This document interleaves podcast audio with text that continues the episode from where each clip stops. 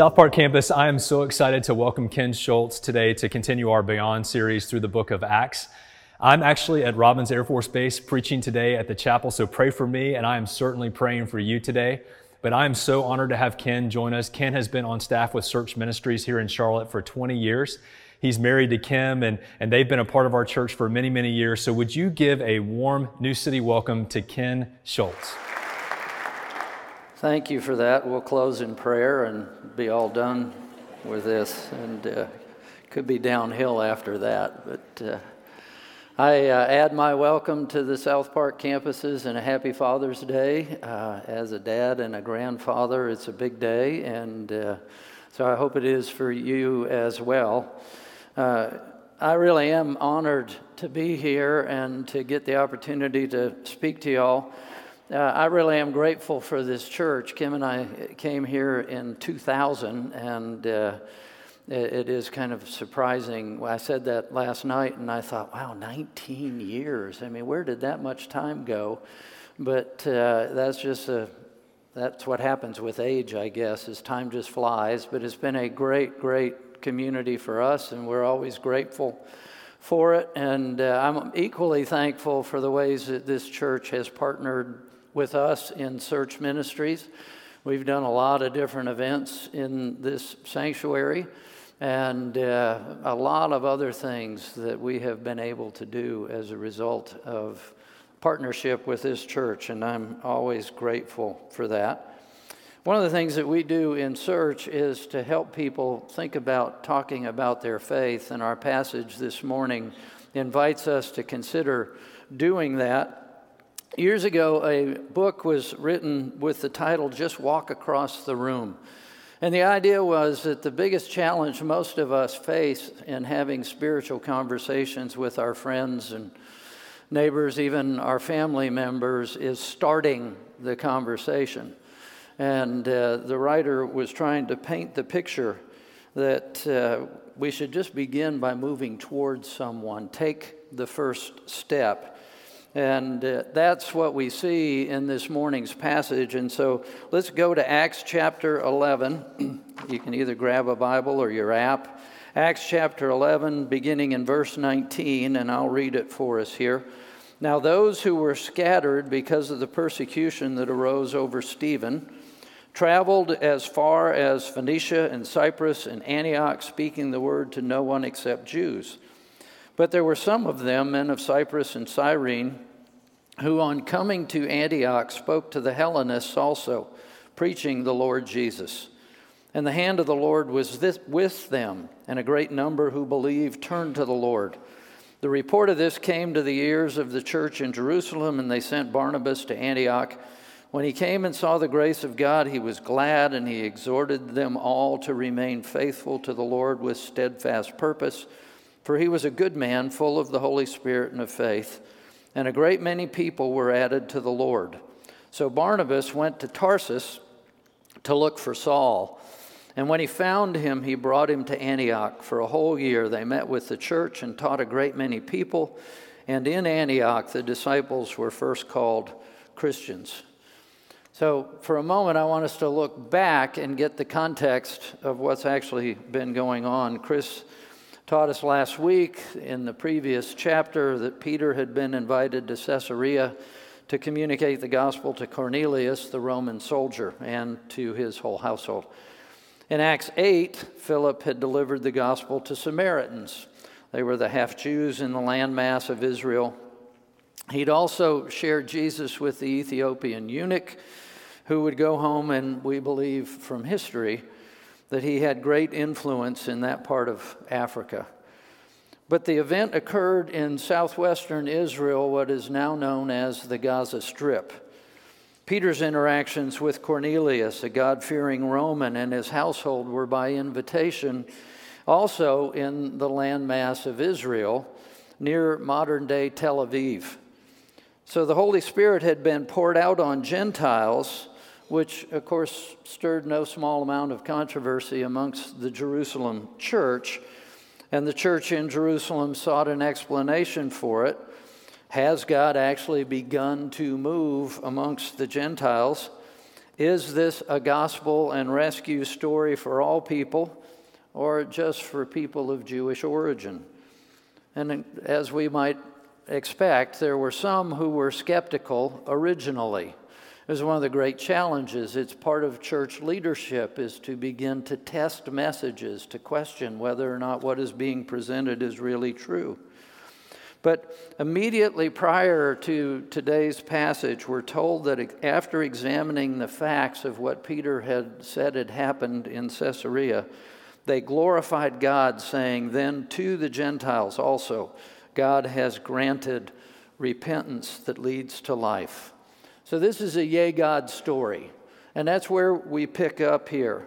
The persecution of Christ followers has prompted people from the Jerusalem church to begin to move out into the larger community.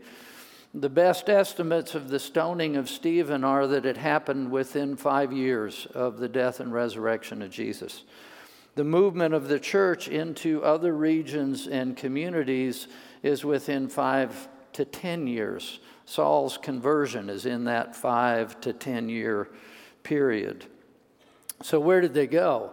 Well, we read in this passage they went to Phoenicia, which is modern day Lebanon, northern border of Israel, Cyprus, which is an island in the Mediterranean northwest of Israel, and Antioch, Syria, just below modern day Turkey, and also north of Israel.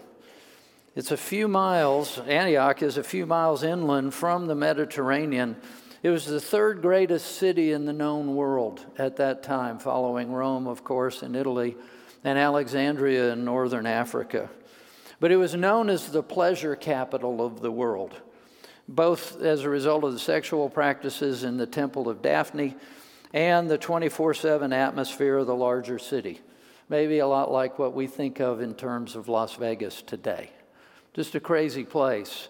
And this is the beginning of the movement of the church into the outside world. This is the first instance, this passage is the first instance of the church moving into Gentile territory. Not to Gentiles, we've already seen that, but out of Israel and into Gentile territory. And I'm going to walk us through what I think are four keys that we need to pick up on. And don't worry about copying all these down if you take notes. They're going to show up again on the screen so you can relax. Number one, you should be prepared to be used by God. That's part of our call as a Christ follower. Just be prepared to be used by God. How do we do so? Well, we're going to look for common ground. Find the common ground with those with whom you're communicating. Third, God is always responsible for the ministry results. It's one of the most freeing things I know in all of ministry. It's God's business. It's God's responsibility to draw people to Himself. And fourth, God intends to grow the community of faith. The measure of our effectiveness is an ever expanding circle of people who come to know Jesus. So let's go back now to verses 19 and 20. I'll look at them again here for us. Now, those who were scattered because of the persecution that arose over Stephen traveled as far as Phoenicia and Cyprus and Antioch, speaking the word to no one except Jews. But there were some of them, men of Cyprus and Cyrene, who on coming to Antioch spoke to the Hellenists also, preaching the Lord Jesus. I, I think it's significant to note that the people that moved out here are not named. They're all anonymous. Everything else that we've read has been Peter or James or Philip or somebody else of significance in church history. We don't get any names here. It's not the movement of the leaders of the Jerusalem church. In fact, we're not even told that the Jerusalem church sent them. These are just people who in the process of moving through their world, began to talk about Jesus. And I would suggest that it's a reminder to us that we should be prepared to be used by God in our circle of influence. God wants to use every follower of Jesus in some part of his kingdom growth. People of faith were being driven from their homeland because of persecution but it didn't keep them from talking about their faith, telling their own story. Chris highlighted last week, he has on a number of different occasions, the significance of just telling your story as a God story. There are no boring stories, he's told us, of how one comes to Jesus. They're just different. And the point of our story is the opportunity we have to connect with others in their stories. You might be surprised by the opportunities that you'll get to tell your story. In this case, wherever they were going, they were talking about their experience with Jesus. Jesus told his disciples, remember, in what we call the Great Commission, and the literal wording is, as you are going throughout your world, make disciples. It's not something that we just get dressed up to go do. It's something that we're working on all the way through our lives. How well we invite people into our story. Chances are tomorrow someone is likely to ask you what you did this weekend. Will you include that you went to church? See, there's opportunity number one. If the numbers are right, and I believe that they are, less than 40% of Charlotte will be in church this morning. Chances are the people that you will interact with tomorrow and who will ask you what you did will not have been in church. And simply for you to say that you were might open a door. It might be a negative response. Oh man, I would never do that. I got no use for that. Well, the beauty of that is, well, tell me more. Why? What's been your experience? Now we're inviting someone to tell their story. The other thing that we ought to pay attention to in regard to the anonymity here is that the growth of the community of faith and trust is just as much the responsibility of the church attender for any of us sitting here as it is for the professionals like Chris or any of the other pastoral staff or a guy like me. I've often been accused of being a professional Christian. I've been doing this for 45 years. But you see, the significance is it's not up to me. You will meet people, you will have people in your sphere of influence that would never come talk to me. And the significance for us is that you have a role in the process. And the invitation of God is just to be the agent of God wherever it is that you wind up. It's not a specialized job for the super spiritual. If you know Jesus, you've been appointed to be his agent in your community. Dallas Willard defines disciple, he prefers to use the word apprentice, as one who lives the life Jesus would live if he were married to my wife, had my kids, lived in my neighborhood, and did my job. In other words, it's a 24 7, 365 occupation. This is what it means to follow Jesus that in every context, I'm the agent of God with my neighbors. I'm the agent of God in the people that I office with. Uh, we in Search all have donated office space, and we're grateful for that, but that means we don't office together. I'm with a wealth management group, and I pray for every one of them every day just for the opportunity to engage in their lives and have conversations with them. I, I, think one of the weaknesses of the modern church, and I'm not talking just about New City, this is the church universal, is that we have a tendency to think that only people of expertise can do the work of God. Part of that is, is the way things work in the corporate world and, and so many other parts of our world. You, you go to a specialist if you have a medical need, you go to someone who understands cars if you have a car need. And that's right and good and true, and there's nothing wrong with that.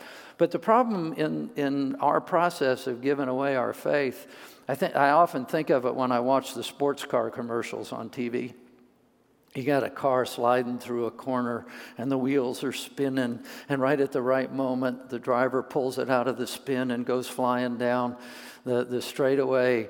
And then you get this little proviso comment at the end of the commercial trained driver in controlled circumstances, don't drive like this. And I think a lot of people feel like, you know, well, you need a trained evangelist, you need a trained Bible teacher. Now you don't. No, you don't. It's never wrong to tell someone when they ask a question, Gosh, I have no idea. But the beautiful follow up would be hey, if I get some more information on that, would you be interested in having another conversation? That's where you might go to the expert. Whether it's in a book or call Chris, call me, we can sit down and have a conversation about what an appropriate answer might be. But the significance is you started the conversation. And that's what God wants for all of us. You, you look at church history over the last 50, 60, 70 years. Missionaries were kicked out of China and Cuba, and the church exploded in both places because the experts were gone, and God just began to use people like you and me in the community. So, point number two, then, also in verses 19 and 20, is how, how do we go about doing that? Well, find the common ground. God often uses what we have in common with our friends to help us start the conversation with those who don't share our faith. When you look at the passage, initially, the Christ followers spoke only to the Jewish community in these areas. And, and you ask, well, why would they do that? Well, Jesus set the precedent for this method of proclamation when he sent the 12 out on their first mission. He told them in Matthew 10 Go nowhere among the Gentiles and enter no town of the Samaritans, but go rather to the lost sheep of the house of Israel. When Paul went to Philippi, and it's later in the book of Acts, we read, And on the Sabbath day he went outside the gate to the riverside, where he, we supposed, so Luke is writing, there was a place of prayer, and we sat down and spoke to the women who had come together.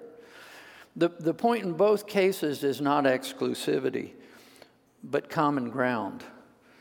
If you're going to start the conversation, easier to start the conversation with someone who has some level of common belief. If you're going to start with someone who is belligerently anti God, it's a whole different conversation. I have plenty of those conversations, and it is a whole different ballgame to talk to someone who does not believe in God than to paint a picture for someone who does believe in God. I had a conversation with a young guy several years ago who was almost a spiritual blank slate, but he did have a basic belief in God, and, and his life had been a little bit of a horror story. And my final question to him at our first meeting was Can you even believe the possibility that there's a good God out there who has a better plan for you? He almost teared up. He began to tear up. And he said, Oh, I hope so. And that was the beginning of our conversation. Was a process of walking through, okay, let's talk about that God.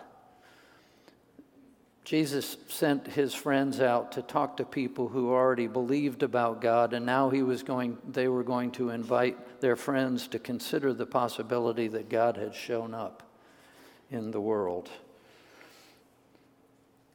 Those who come to Christ eventually begin to influence their surrounding community by having conversations and answering questions leading to the truth. You might remember, I, I, count it to be one of the weirdest stories in all the Bible. Mark chapter 5, the story of the Gerasene demoniac. it's the guy who lived in a graveyard, chains couldn't hold him down. And a legion of demons was possessing him.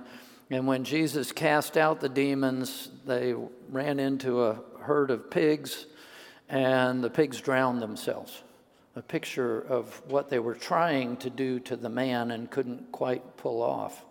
But in the story, after this happens, the community around the, that man begged Jesus to leave.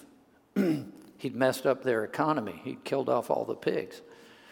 Well, the man himself begged Jesus to go with him when Jesus was leaving. And Jesus said, No, no, no, no. You go back and tell your friends what God has done for you. Well, it's often overlooked, but two chapters later in Mark chapter 7, Jesus goes back to the same area. And the people start bringing all of their sick and people with needs to Jesus. And I think it's easy to surmise that the reason that that happened was that the man had gone back and told his story of what God had done for him. They saw the difference in him. Remember, he was unfit for human company. And now he's seated and in his right mind as the story goes. God used one man to begin to influence a community. So, in our story in Antioch, believers from the island of Cyprus in the Mediterranean, the city of Cyrene in northern Africa, both of which are Greek speaking communities, reached out to Greek speaking Jews. So, if you're like me and you don't speak Spanish and you have friends or acquaintances or you meet someone who's of Mexican or Spanish descent and you can't speak the language, you're immediately in a hole. These people went looking for the Greek speaking people. See, if you're a follower of Jesus, you have friends, family members, co workers, neighbors that are part of your circle of influence. And I would just ask you to start thinking what are your common ground opportunities? What are the things that you have in common with folks? Maybe you like to grill, and it's a simple matter of inviting somebody over for barbecue. There are a lot of different things. Invite somebody to golf, invite somebody to have a kids' day together. Common ground opportunities. you might not know what those common ground situations are until you begin to ask questions of your friends. Start the conversation. When they ask you what you did this weekend, ask them what they did and take note and begin to pay attention. I, I should warn you that it might not be the pretty parts of your life that you actually have in common with other people. Some of you have heard me say it, and I always wish I didn't have to say it, but I have three ministries that I never wanted on my resume. I am a Christian oxymoron of sorts because I'm a divorced pastor. I spend a lot of time with men whose marriages have come unglued. I'm a two time cancer survivor. I spend a lot of time with people who have a disease that'll kill them. And I have children who don't share my faith. And I spend a lot of time with people who have kids who have wandered away from church and faith. But those are my common ground areas with many, many people. I'd like to think I have my life all together, and God chooses to use the parts of my life that aren't together. He might do the same with you. And don't be afraid of it, don't hide it. That's a connecting point. In verses 21 to 24, then we read, And the hand of the Lord was with them, and a great number who believed turned to the Lord. The report of this came to the ears of the church in Jerusalem. They sent Barnabas to Antioch. When he came and saw the grace of God, he was glad, and he exhorted them all to remain faithful to the Lord with steadfast purpose. For he was a good man, full of the Holy Spirit and of faith, and a great many people were added to the Lord. Here's the good news of ministry. This is one of the most freeing things I can tell you. God is always responsible for the results. I, am just responsible to be faithful to talk about what I know, to share what my experience has been. Let God do the rest of it. You don't always have to close the deal. You just get to be a part of God's process. It's the Holy Spirit's power and presence, coupled with our faith and trust, that are the key ingredients. Most mornings, when I'm driving off to lead a group or to meet someone for breakfast, I pray, God, I can't do my job. If you don't show up, nothing's going to happen today. and that's freeing to know that it's God's business to make it all happen. And so, catch the phrase here in, in uh, our passage. When they were speaking to others, the hand of the Lord was with them, and many believed. It's interesting that there are a world of instances that we've already seen in the book of Acts where the message is shared and it's absolutely rejected. it creates problems. It gets people killed. And I don't know why in some cases it works and in other cases it doesn't. It's always been a marvel to me that I can have a group of people sitting in a room and five of them are all fired up about the gospel and what God is doing, and five of them are saying, I don't buy that. It's the same lesson, it's the same messenger, it's the same Bible, and some people respond and some people don't. And I have no idea why, other than the move of God, and I believe that people are in process. Some are ready and some aren't and some might be ready somewhere down the line. In this case, they were welcomed favorably, their message well received. Many believed and trusted Christ. The church in Jerusalem heard the reports and sent Barnabas, a good man, full of the Holy Spirit and faith. Isn't that a great description? They sent him to check things out. We should remember that Barnabas is the son of encouragement. He's a Levite, so he's part of the Jewish priestly family from Cyprus. So, not part of the Jerusalem community. He was someone from Cyprus, a completely Gentile community, who sold a field. He gave the proceeds to the apostles. Later, he was the one who brought the newly converted Saul to the same men explaining the process by which the former persecutor had come to faith. He was a man who brought people to Jesus.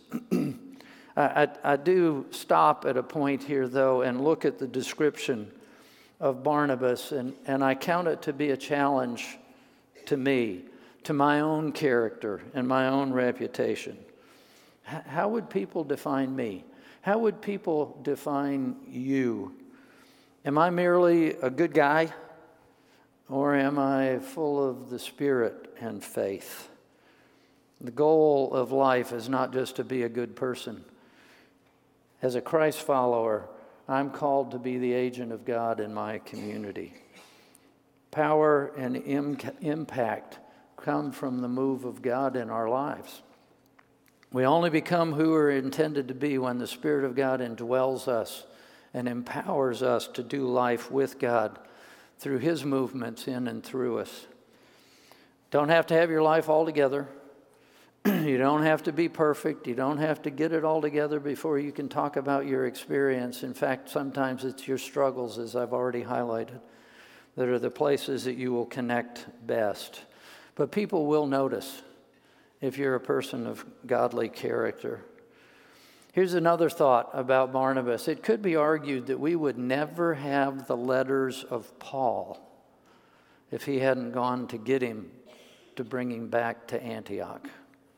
He had introduced Paul to the Jerusalem community, but he'd gone back to his hometown of Tarsus.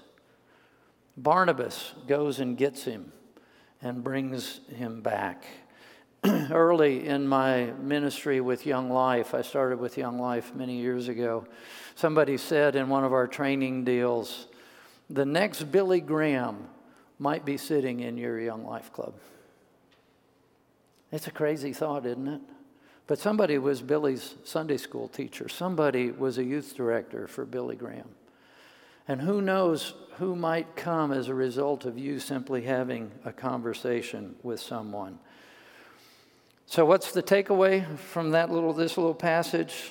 Remain faithful to the Lord with steadfast purpose. Be faithful. Trust God for the results. Fulfill the role to which you've been called, not the role to which I've been called or someone else has been called. Just do your part. Accept that ministry is always a process, it's never an event. You might have one conversation. Billy Graham is known to have said, when someone comes to Christ, there are 20 people involved. 19 think they did nothing, and one thinks they did everything. Maybe you're just one of the 19, but your story can have impact. And so, what are the results for which we pray? Well, that leads us to our fourth point here. Verse 25 and 26 Barnabas went to Tarsus to look for Saul. When he'd found him, he brought him to Antioch, and for a whole year they met with the church and taught a great many people. And in Antioch, the disciples were first called Christians. We already highlighted Barnabas. But here's the point God intends to grow his community of faith. the church is intended to grow. It's intended that other people will come to faith, and so there should always be an ever expanding circle of agents of God in our communities.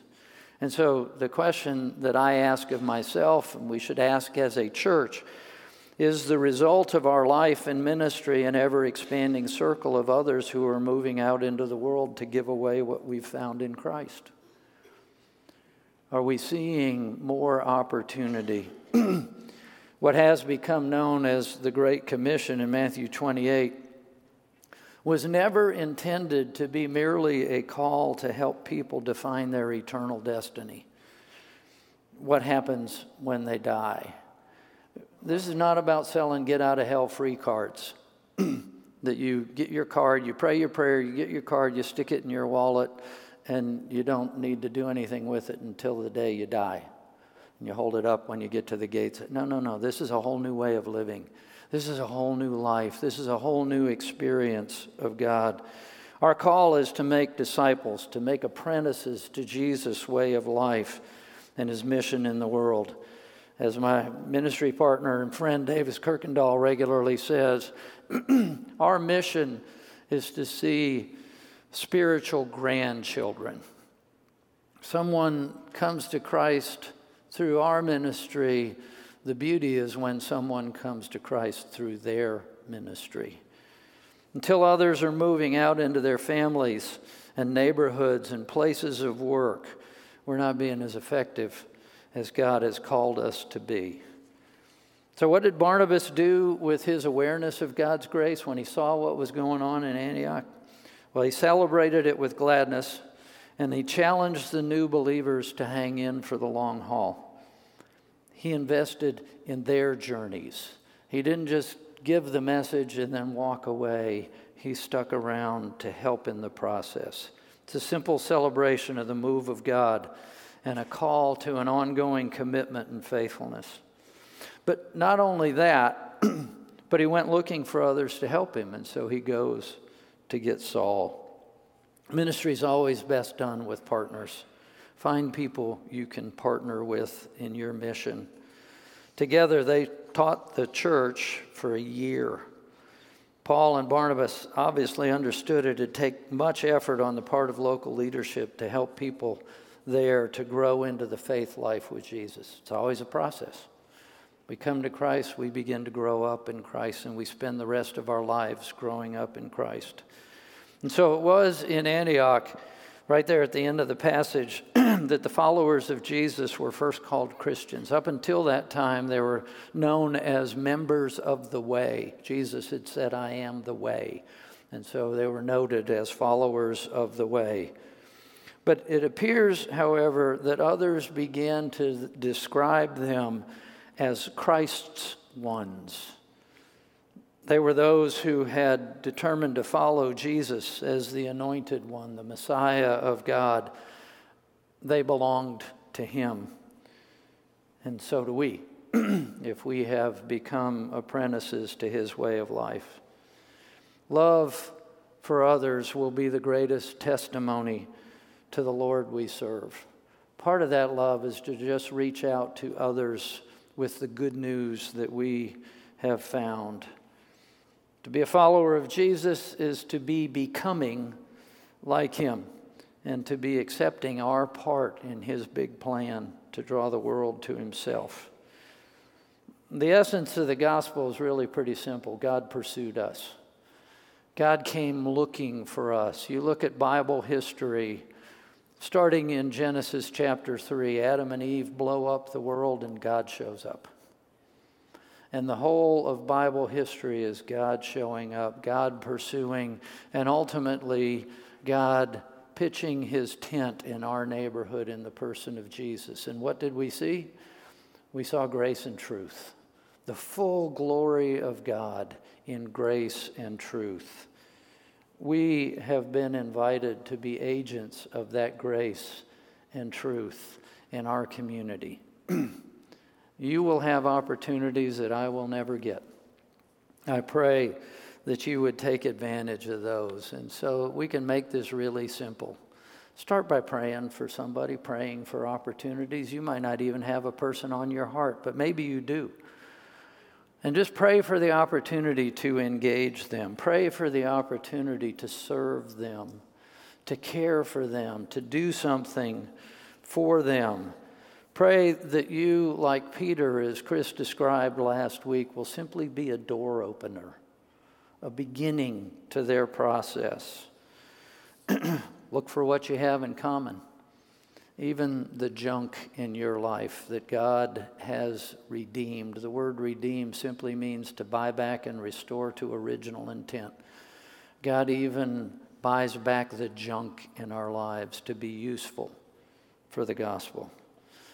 And then trust God to move. It's His business. He's responsible. You're just part of the process. And I believe that God's circle will expand. Let's pray towards that end. Father in heaven, thank you.